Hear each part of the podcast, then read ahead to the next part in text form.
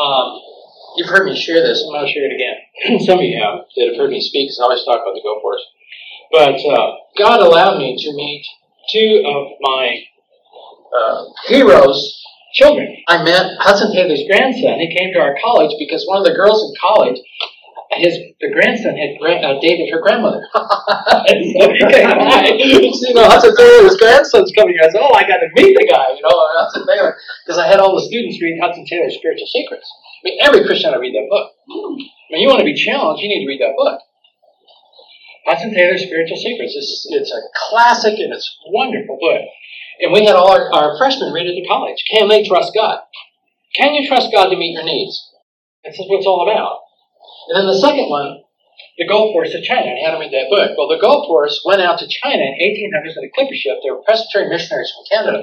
They went out on a clipper ship, went to China, and uh, they were learning the Chinese language. They were out passing out tracts or something. They heard the fire gong, and they came, and their house was burning to the ground. Everything they brought to China was burning up. And here they are, newlyweds, just a young couple. And Rosalind began to wring her hands, and and Jonathan said, "Now, now, Rosalind, it's only things."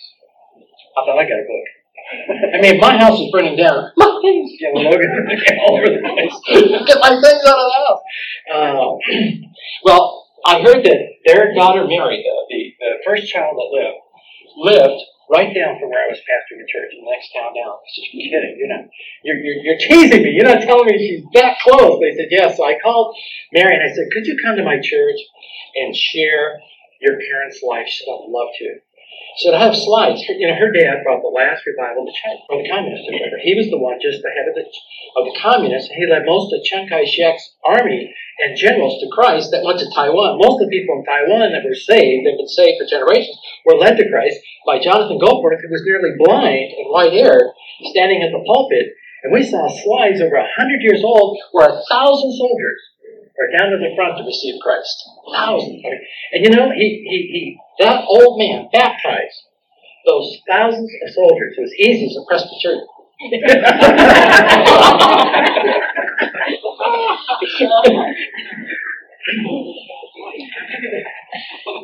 So I end, I told that story because here's their daughter. She's going to show us these slides.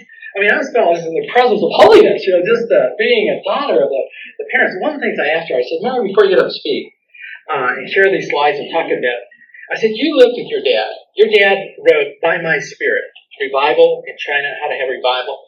And I said, Your mom and dad of, of, of a couple, I don't know any couple, that, that thrill my heart more. And Isobel Kuhn, really, her books are really wonderful for teenagers to read. But I don't know about her husband. I mean, I know John was very good, but all the books are about Isobel. But this book, you get both. You get the mom and the dad together. The dad's life and his using of God, the mom's life and hers.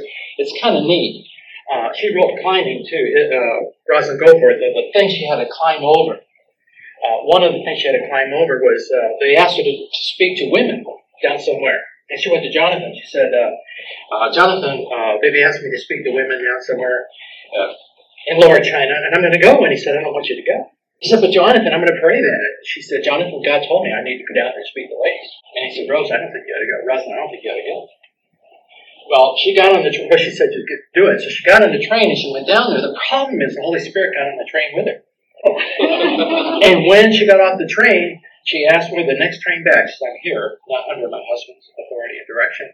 She got on the train and went back. I mean, this is, and she was willing to put that down in a book. Climbing the issues she had to get over. The issues of, uh, of, of letting her children be exposed to all kinds of horrible diseases because she wasn't going to go out and do evangelism with her husband. It's neat. I mean, these are real people that have real struggles that love the Lord and had a real growth. But anyway, I asked, I asked uh, Mary. I said, Mary, what was the thing about your dad? I said, he is so. I just so admire your dad and his walk with God. What was the key to his spiritual life? I mean, you grew up in the home, and she said, uh, Dr. Logan, I don't ever remember going downstairs as a child and coming in that my dad wasn't sitting there with an open Bible in front of a window with a light coming in and praying. He's a, isn't that neat? A man of word. And when she said that, that her, she remembers her dad as a man of word and prayer. I, she stabbed a knife in my heart. Blood was running all over the platform. There was spiritual blood because no one saw it. And I thought, I've always been a counselor, pastor counselor. You know, I've always counseled people real late at night. So when my kids went to school, they remember their dad in bed. and I thought, well, that's awful. I mean, the kids don't know that I'm up to midnight or whatever trying to help messed up families and all that kind of stuff. And so I just, I thought, this is wrong. And so I made myself get up in the morning. I said, my kids do not know I love the word because they don't see me in it. Because they go off to school and then dad gets up. Because I was so tired, my wife knew it was hard getting up. I said, God, my kids need to see this. If it, if it affected this girl, then my kids need to see that I love the, the word and and all. So I started getting up reading the Word early in the morning. And so uh, I, I told the story of the house burning down when they're brand new people in China. And Mary got up and she said, You know, Pastor Logan left something very important out of my parents' life. My mother lost everything but the clothes on her back five times in her lifetime. Hmm. See, beloved, we want an intimate relationship with God. We want to be godly people, and we shove away the tools. We don't want the fellowship of suffering, do we? We don't want to go through that part of it. To be conformed into his image and to be conformed into death. And you will go through it. Some guy down south was doing General Lee on a horse and a big piece of granite, and he was chipping away, and this guy came in and watched him periodically, and uh, all of a sudden this granite started taking shape.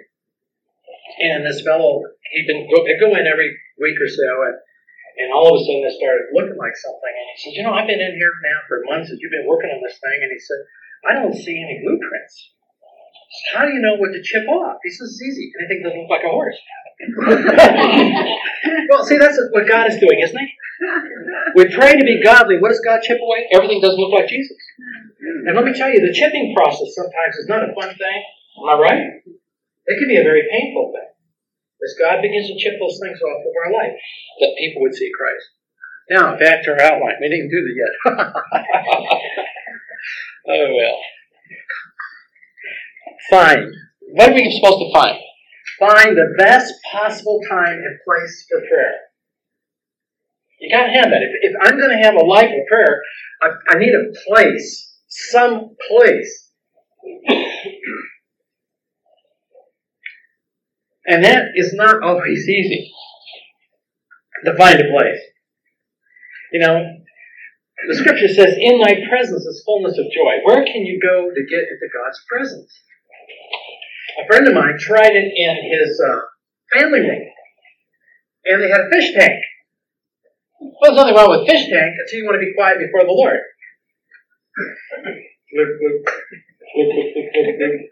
you know, the bubbles go up. That's all I hear. and so the only place he could find in his house that was quiet was a room that had a lock on the door and you put the lid down. So he would put the lid down and go that little room and that was his prayer closet because it was the only place that people won't interrupt or knock on the door or whatever. I mean, there's times it's, it, I know when you're raising kids, it's, it's, it's not easy. Uh, to have a place. But we're going to get into silence a little later on the importance of that in, in my prayer life. But um, the, do the best you can with what you got and where you're at, right? If you live in an apartment, you're stuck unless you have prayer at like 4 o'clock in the morning because nobody's stirring, not even a mouse. The apartment houses are horrible places to live, and they're very noisy places to live. So the second is forget. What am I to forget? Past failures. Well, I tried this. I it and I failed. You know, uh, a failure is someone who doesn't try. But not failing. Because failing, I can learn. Uh, I, I, I, was up in the North Woods at Gothard's thing up there, and there was a alert guy. That's the guys out here at Big Sandy right now. If you hear about the Big Sandy and Gothard thing. Well, this kid had on the inline skates or online inline. I don't know what they're called, but you know the four wheels. And he was doing all this fancy stuff out there on the cement in front of me and showing me all this stuff. And so I was going to make a point to this kid, and I said, "Wow, wow, that's me. You're really good at this." He said, "Yeah, I am." I said, "You know, your feet about the same size as mine." I said, uh, "Man, I'd love to do this. I mean, I had the I had the old, you know, or you couldn't go very fast uh, on my roller skates." And I said, uh, "Maybe I could put these on, and you could teach me how to do all this stuff." You know. And uh, he said, Yeah, I could. And I said, I'll let you teach me if you promise me something. He said, What? That I won't fall down. How'd you learn to ride a bike? By falling on. And you got back on, you rode a little further. Same thing with your life. If you had a spurt and you fell off, what? Get back on the bike and go a little further. Just keep getting back on the bike. The enemy doesn't want you on.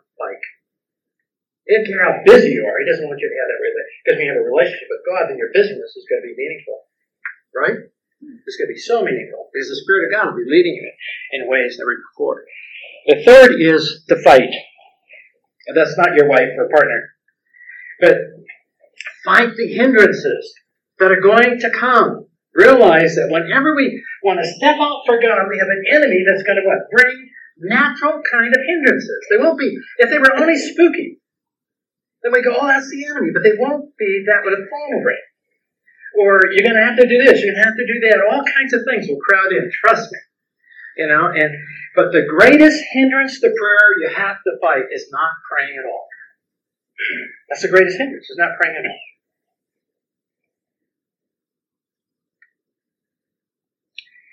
The fourth one that Dick Eastman had was the focus. And um, he used a wonderful scripture. I never noticed this before. In Jeremiah 29 and 13, if you got a Bible, you may want to look there. It's kind of interesting. I mean, it's a verse that you know.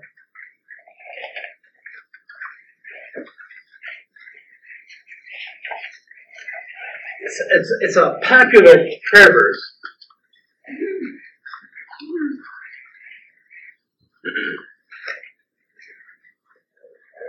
In fact, verse 11 is so good, you almost hate to jump. I always hate to jump in the middle of a wonderful portion of Scripture, but let's start verse 11. So, for I know the thoughts that I think towards you, saith the Lord. What does the Lord think about me?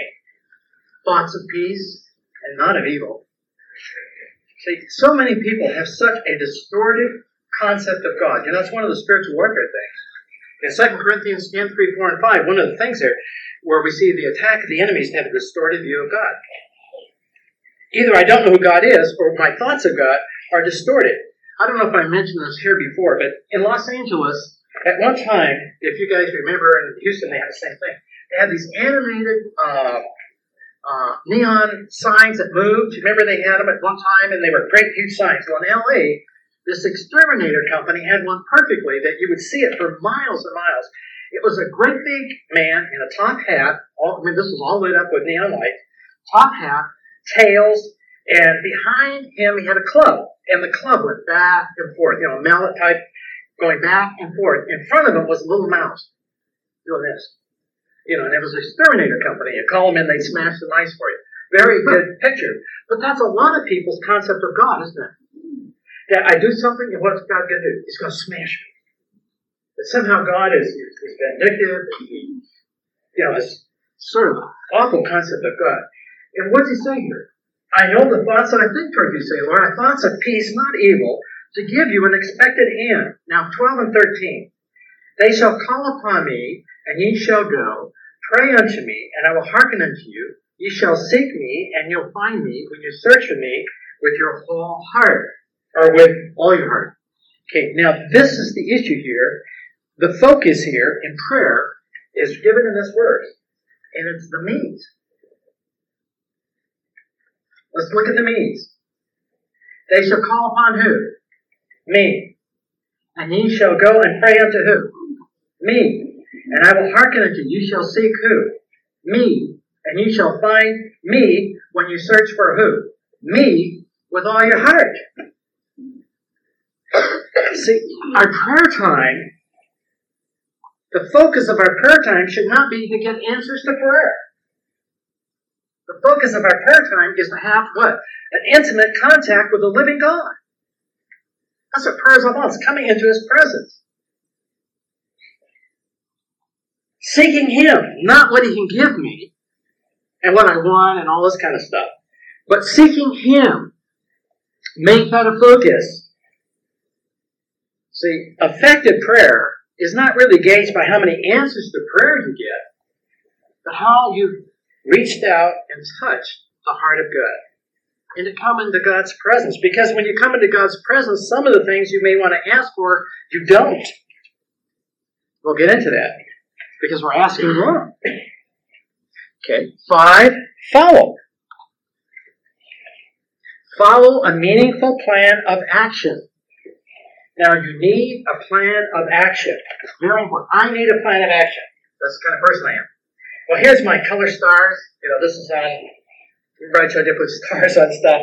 This is Rosalind Goforth. So I'm, I'm giving the balance of truth. You need a plan of action. But we got to be careful that we don't become slaves to our plan of action. Right? We got to do this and this and this. and It's got to be just in this order and so on. Okay. Rosalind Goforth said this Prayer has been hedged about with too many man made rules. I am convinced that God had intended prayer to be as simple and natural and consistent a part of our spiritual life as intercourse between a child and his parents in the home. That's a, that's a good thing. But I do need a plan. But I don't want to be a slave to my plan, right? Well, I can't pray about this now because that's Wednesday's prayer time. But they may die between now and Wednesday, but I pray for the sick. You know what I mean? Be careful we don't get so locked in. It, I don't know. It, it's sort of easy to be a legalist, even in prayer, isn't it? I got all these boundaries, and if I just do it, you know, that's why I would have made a good Catholic. You know, how many times around the rosary? Just count it, you know, and I've done my thing and I'm all done. Well, be careful we don't get into that. We can get into that in our prayer life. You know, we, we, there needs to be freedom, but we do need some way. What I want to include in my prayer, I'm going to give you some ideas here later on. Uh, I was trying what should be included in prayer time and so on. But I need to be free in my prayer time. I need to plan, and that's strange.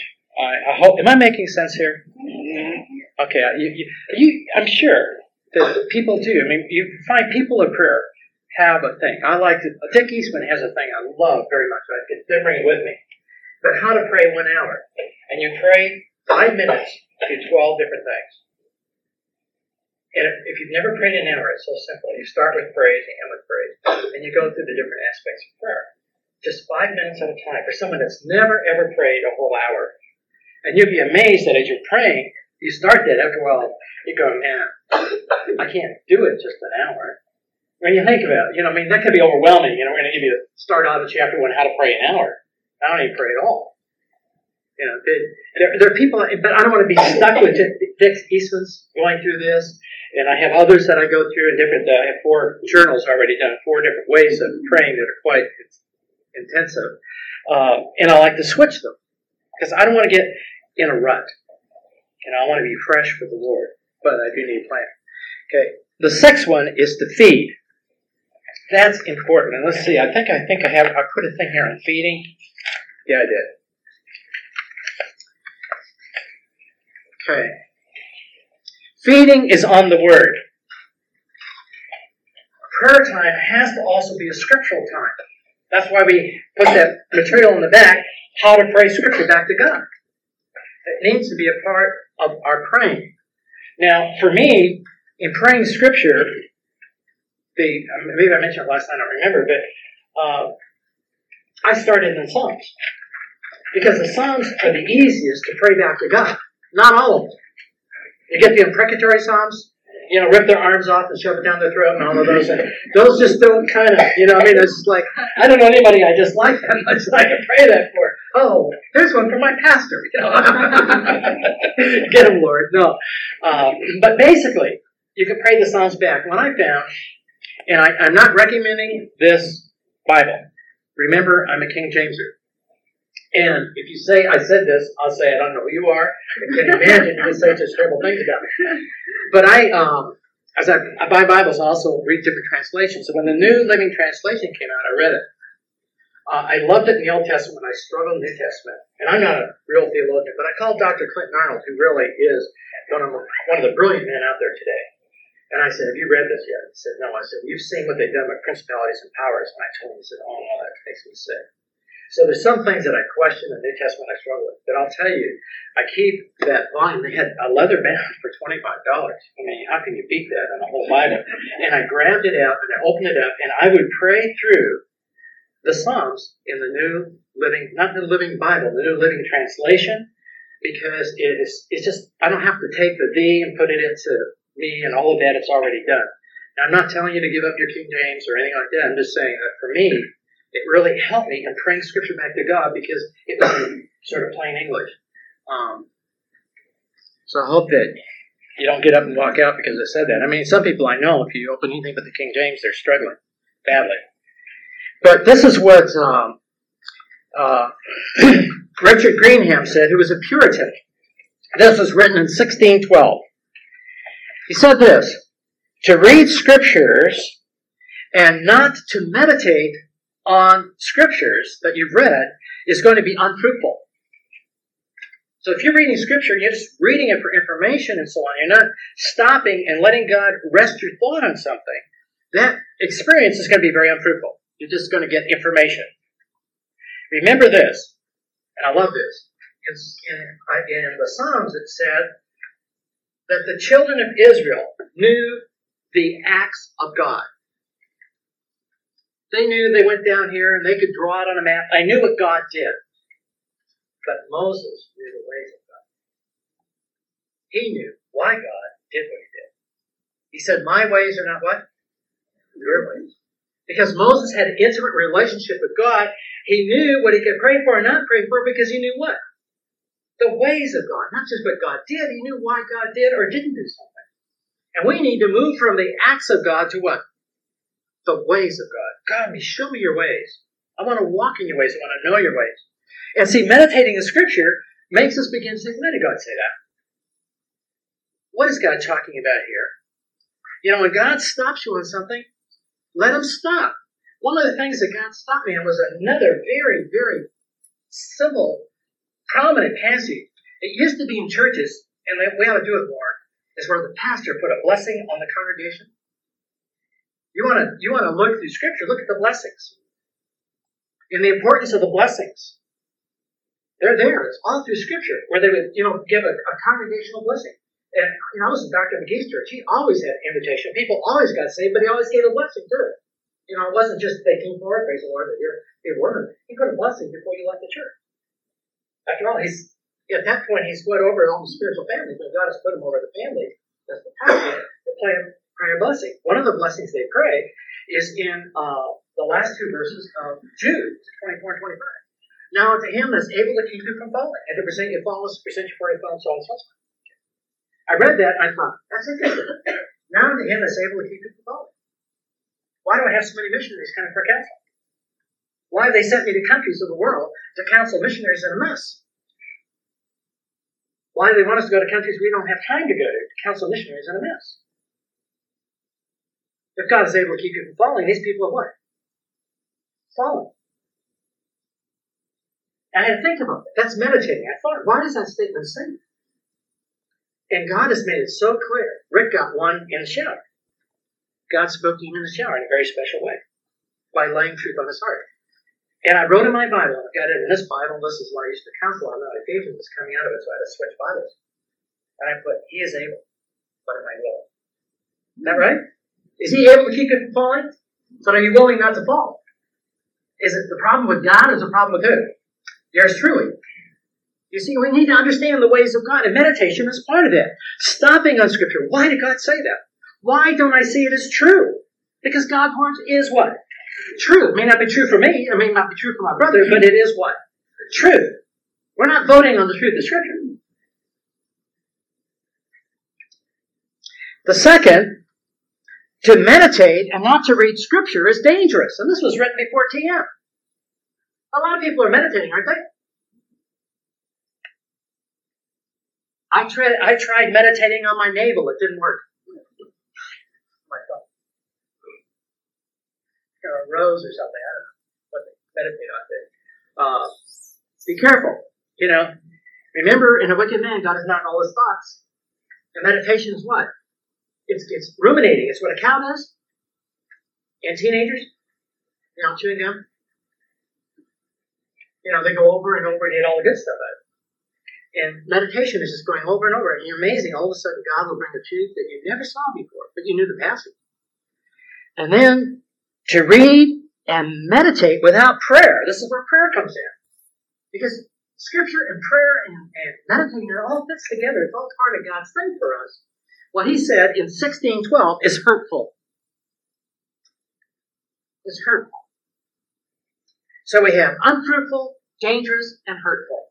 It will not be beneficial. All of what I'm meditating on, if I don't share it to God in prayer, I don't make it a part of it through prayer. So the three go together: Scripture, meditating on the Word of God, and then praying that Scripture back to God. I thought that was neat. Way back when. I've read a lot of classics. It's been throwing. Well, I'll tell you, there's some people I never would have known of who they were or whatever that really have an intimate walk with God. Just, oh, they give anything to have their walk.